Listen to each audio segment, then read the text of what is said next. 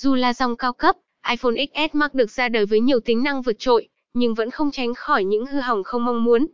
Trạng thái điển hình nhất của iPhone XS Max bị nóng máy trong quá trình sử dụng.